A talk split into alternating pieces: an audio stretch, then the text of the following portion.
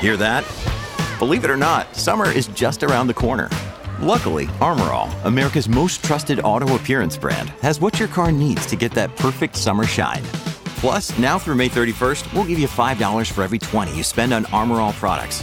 That means car wash pods, protectant, tire shine, you name it. Find out how to get your $5 rebate at armorall.com. Armor All, less work, more clean. Terms apply. Oh, we're about to start.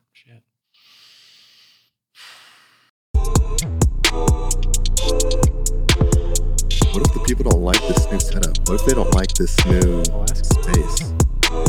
Should we take a poll? Get the insights on what the people think. Give the people what they want. Give them what they want. Welcome to Freightonomics' new look at the desk. If you've been watching FreightWaves now, you'll know we're not the only ones uh, with Sonar guys. Actually, I looked good yesterday at the desk, so I was like, why not? Let's give it a shot. Uh, I'm Zach Strickland, head of Freight Market Intelligence. With me, as always, Anthony Smith, chief economist here at FreightWaves.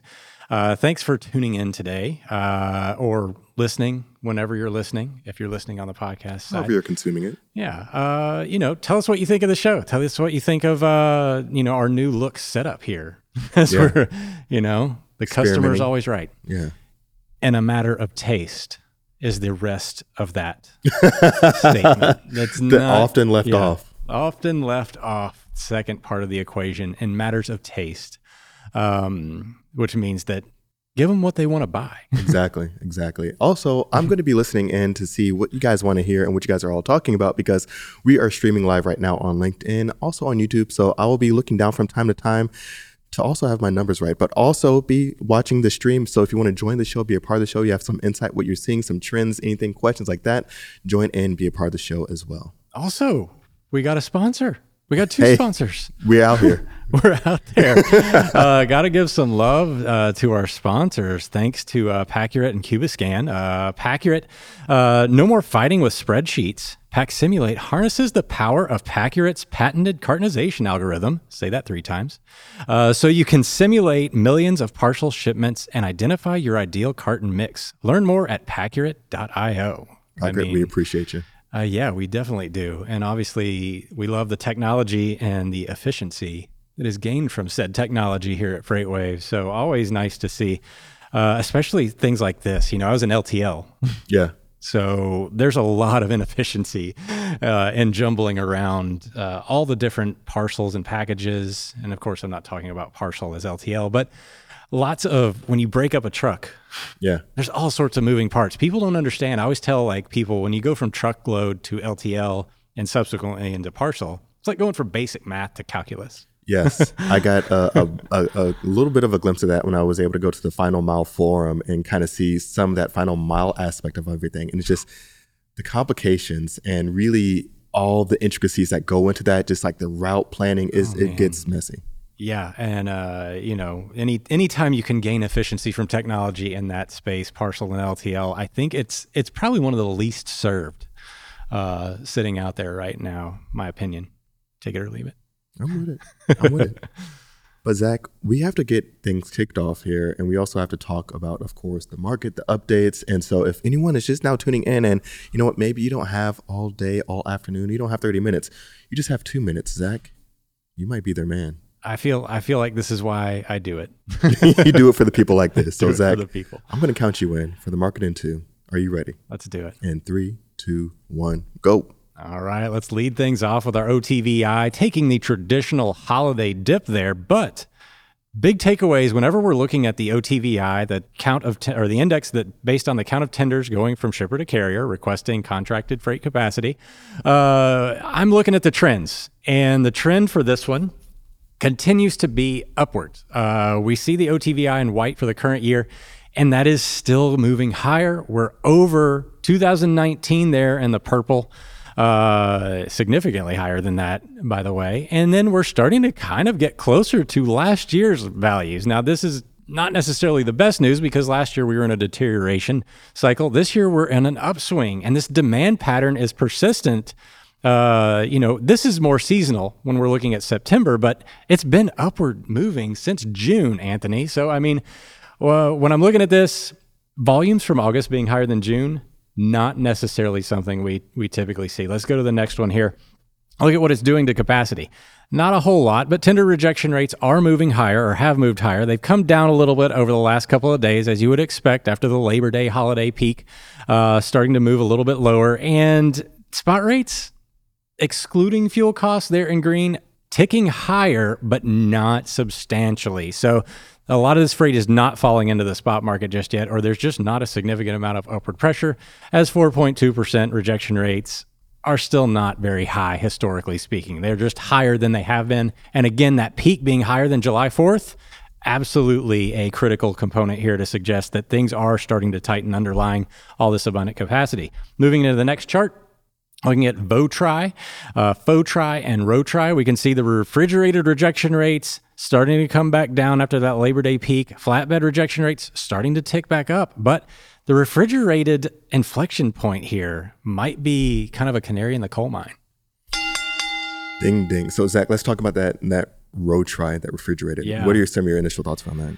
Uh, the fact that ROTRI is, you know, and that was the one in blue on our previous chart here. If we want to pull that back up, the the the fact that ROTRI was trending higher pretty steadily. Now, again, flatbed's going to be less dense. Yeah. It's only about a five to ten percent representation in the total tender data that we have, so that makes it very uh, volatile when you're looking at it. But it does line up really well with the spot market rate trends overall. Flatbed rates have been higher for flatbed than refrigerated and van combined, but uh, you know, refrigerated is suggesting, and especially the way that it's kind of separating itself there from the van side.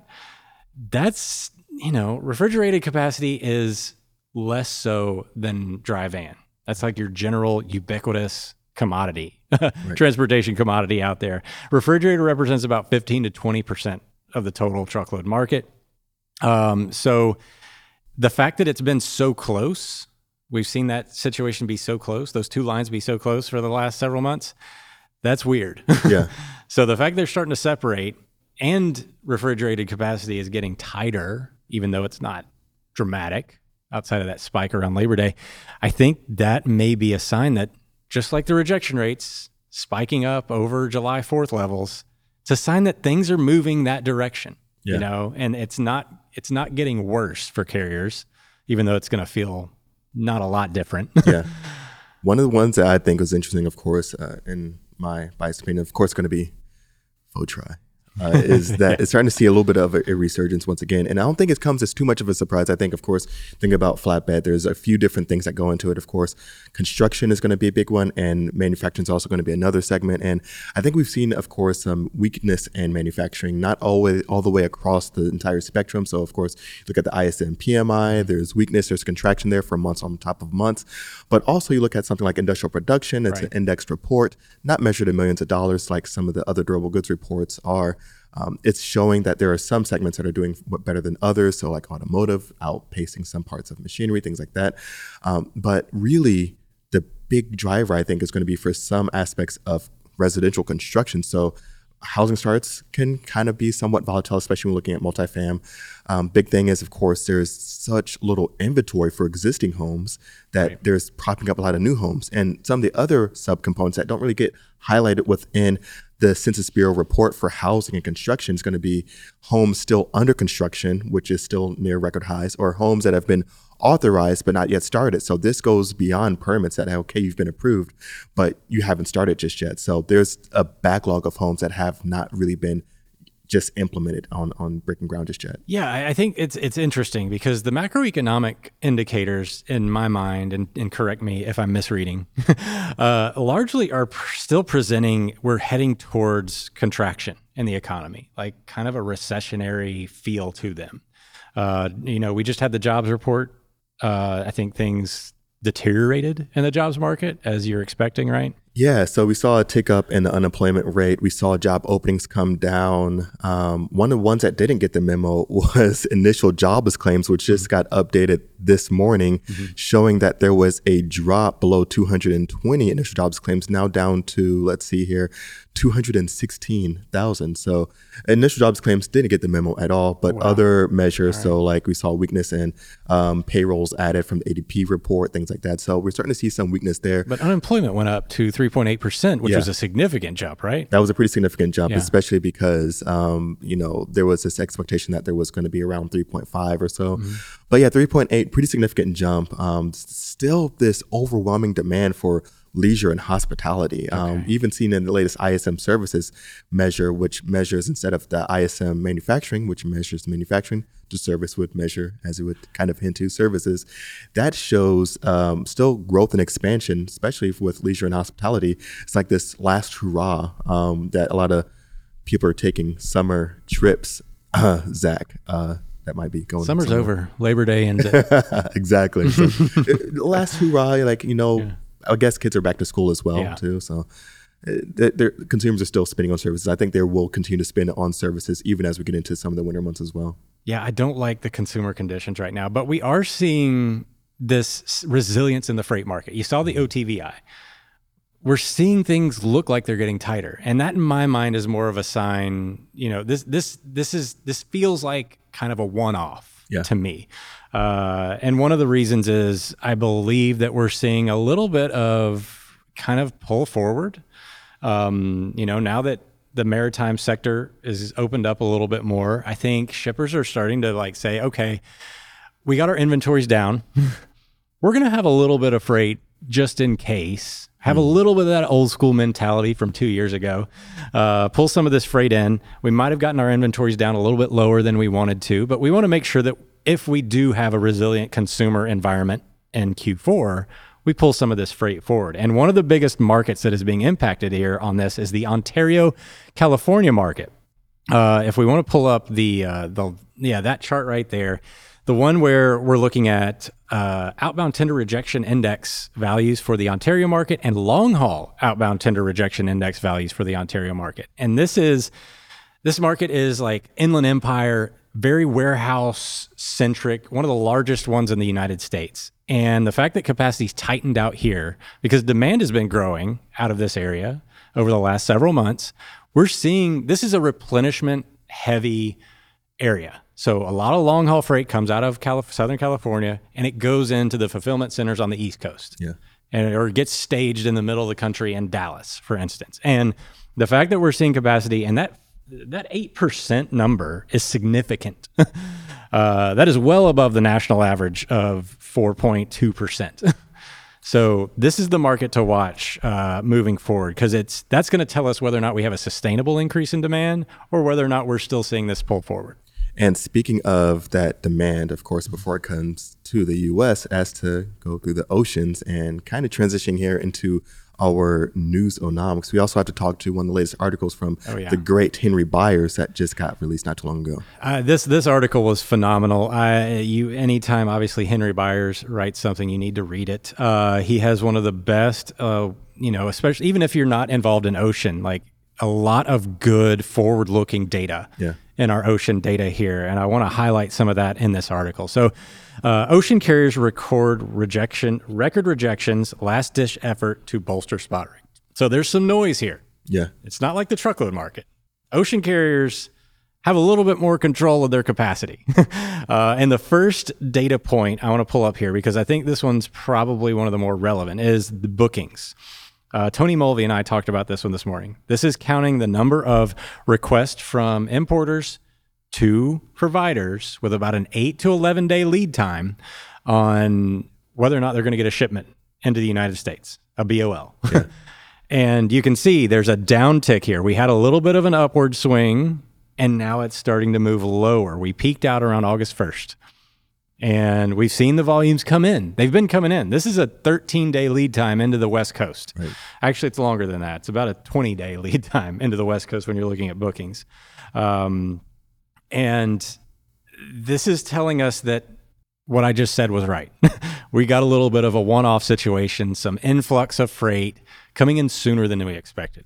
And it's interesting because, of course, a lot of what's happened over the past few years is going to be fresh on a lot of people's minds. Of course, you know, bullwhip effects, mm-hmm. over supply inventory, whittling that inventory down, then having just in case instead of just in time, now just in time, just, yep. just in case.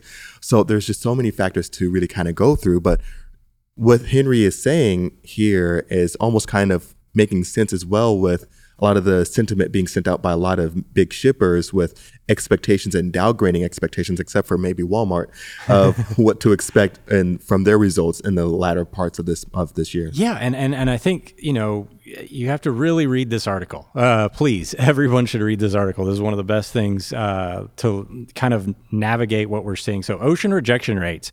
Uh, not necessarily exactly the same thing as a tender rejection rate, but it's similar in the way that uh, you know, carriers are rejecting, you know, they're saying we're not going to carry the freight. Yeah. uh, and you can see they're spiking in this next chart that we're going to pull up here. So ocean rejection rates jumping up above 10% for the first time in a long, long time. Um, and then I want to follow this up. Like, why, why would, you know, okay, well, demand increased, Zach except it's not increasing right now. It actually is going down. And rejection rates spiking uh, with demand doesn't make sense, except this next chart here really pulls it together and says here's this vessel capacity of ships moving through and picking up these fr- this freight. You can see it's going down. Yeah. The capacity is coming offline. They're blank sailing. They're controlling capacity. This is something the truckload market cannot do. So that was going to be the next question. Um, the rejection rates when we're looking at TEUs, does that equal like the same thing when we're looking at a rejection rate for a truckload? Does it mean like essentially the same thing, or can you come to the same conclusion? It's similar, but not exactly. Yeah. Uh, they they don't operate the exact same way. Uh, blank sailings, they, like I said, they can control capacity uh, a little bit more so than the fragmented truck domestic truckload market. So what the, what Henry's premise is is that they're doing this to keep spot rates elevated so that they can capture that revenue because they foresee a dramatic downturn in import demand. That's that's a big one. It's almost like a would you use the c word? Uh, almost like a cartel esque. not, not mean, quite it, there. It, it, feels that way, but I mean, if if domestic carriers could do this, yeah, they would. They would. Yeah, I, I mean, think any, it's, any, it's, a smart business decision. It's business. I mean, we're all in business, so let's you know call it what it is. That's not illegal uh, yet, but I mean. Is it the best relationship builder for the long run? No. yeah. And that's the thing. That's the big confusing component of this is that this does not help support things uh, moving forward. So uh, I want to hit, you know, I'm going to skip over my next story for a minute and I want to hit this Old Dominion uh, news here that Todd Maiden wrote. Old Dominion sees August impact from Yellow's shutdown. LTL, uh, obviously one of my favorite things to discuss here. So I get a lot of questions about the LTL sector and is Yellow's situation, you know, can you say that that's actually a part of the LTL sector? Or is this unique to Yellow? Mm. and Old Dominion kind of showing here that it is really unique to Yellow. A lot of freight is coming out of that network and moving into other providers. Old Dominion was sort of the last one to uh, to the table here to get some of this demand because Yellow was a discount LTL carrier. Uh, like it or not, at the end of their term. Um, Old Dominion is premium. You you go to Old Dominion, they they have the service, etc. So uh, Old Dominion's tonnage was down six percent year over year, but it was much better uh, than it was in the previous months. So Winday's uh, release said shipments were up 6% sequentially in August to 50,000 per day after averaging about 40,000 shipments uh, in the first seven months of the year. So definitely an impact being felt there. Yeah, they're definitely getting they're there. getting some shipments, and of course, industrial freight accounts for two thirds of so- total volume. Um, so the industrial sector, you you mentioned it. Yeah, ISM's not in a great spot. no, not in a great spot. And I think, of course, there's still tons of backlogs being worked through in some aspects. Mm-hmm. Although we did see factory orders dip down over 2% in the latest report. Um, I think that's another one that's going to be measured in 1000000s of dollars. I have to double check that one. But we're looking at what's going on. It's like we mentioned before, it's just so segmented in what's doing well within uh, within manufacturing and what's really in the tanks right now. Um, just anecdotal, one of the things I hear from drivers from time to time, especially my cousin, um, planes are doing pretty well, but that's such a volatile segment. So Um, you see non-defense aircraft. Uh, Mm-hmm. That's something that can spike up, have a huge swing upwards, then a huge swing downwards, depending on where orders are for that one. So that can have also a big impact as well. But it's just such an up and down, as the title of the show. Yeah, and, and and the volatility that it's creating in the LTL segment is is real. And of course, if you are a uh, shipper shipping LTL, you should make sure you have the right measurements on your freight be, instead of getting hit with those nasty W and I uh, W and R uh, weigh, reweigh and inspection fees. Good grief! Uh, you can definitely use somebody like Cubiscan, where we provide dimensioning, weighing, and integrated systems that increase efficiency and profitability. A WMS, ERP, TMS, or IMS is only as good as the data that powers it. We help you collect accurate product, parcel, and pallet data that you can use to power the software systems within your warehouses, distribution centers, and cross docks. it's essential. Yeah, I mean the idea of knowing what you're shipping. I mean, I, when I was in pricing, I, I pricing is based off density. Yeah. It's not you know NMFC codes. You got to have them. They're there, and they they account for some of it. But a lot of the direction is moving towards kind of lining up you know the dimensions with the pricing instead of going through a, you know this classification process. Right, and so uh you know a lot of it's it's it's going to be a bigger issue moving forward. And technology obviously is is is assisting with making sure that's that's a little bit more clear. It's a big Um, one. Last story. This also kind of feeds into um, some aspects of yellow as well. Yeah, August Class 8 truck orders reach highest levels since February. Oh, everything's all fine, right? yeah, Zach, we're, we're in the clear now. We're in the clear. I think Craig wrote an article earlier in the year talking about watch out for watching truck order Yeah. data as a, as a sign that the market is improving. Um, I think February might have been a low point uh, for sure, but you know, if you read the article, it's still down significantly. Uh, preliminary net class eight truck orders reached 19,000 units in August, 9% below a year ago, but they were the highest in six months. So it's a, this is, this is kind of mirroring the freight market data. Yeah. you know, we did sort of bottom demand wise in February and we've been trending higher. And I know we're kind of in this seasonal, uh, they call it a slow period, although I think the record orders for all time happened in August. Yeah. COVID environment, you know, broke a lot of things. But I, I think my takeaway here is that th- this is not really news. like, we're still coming out of this COVID environment where people held equipment longer than ever. Used truck prices are tanking, and he goes on. Alan goes on to talk about it, um, and ACT really goes on to talk about how we're start we're still seeing capacity. People are entering the market Yeah.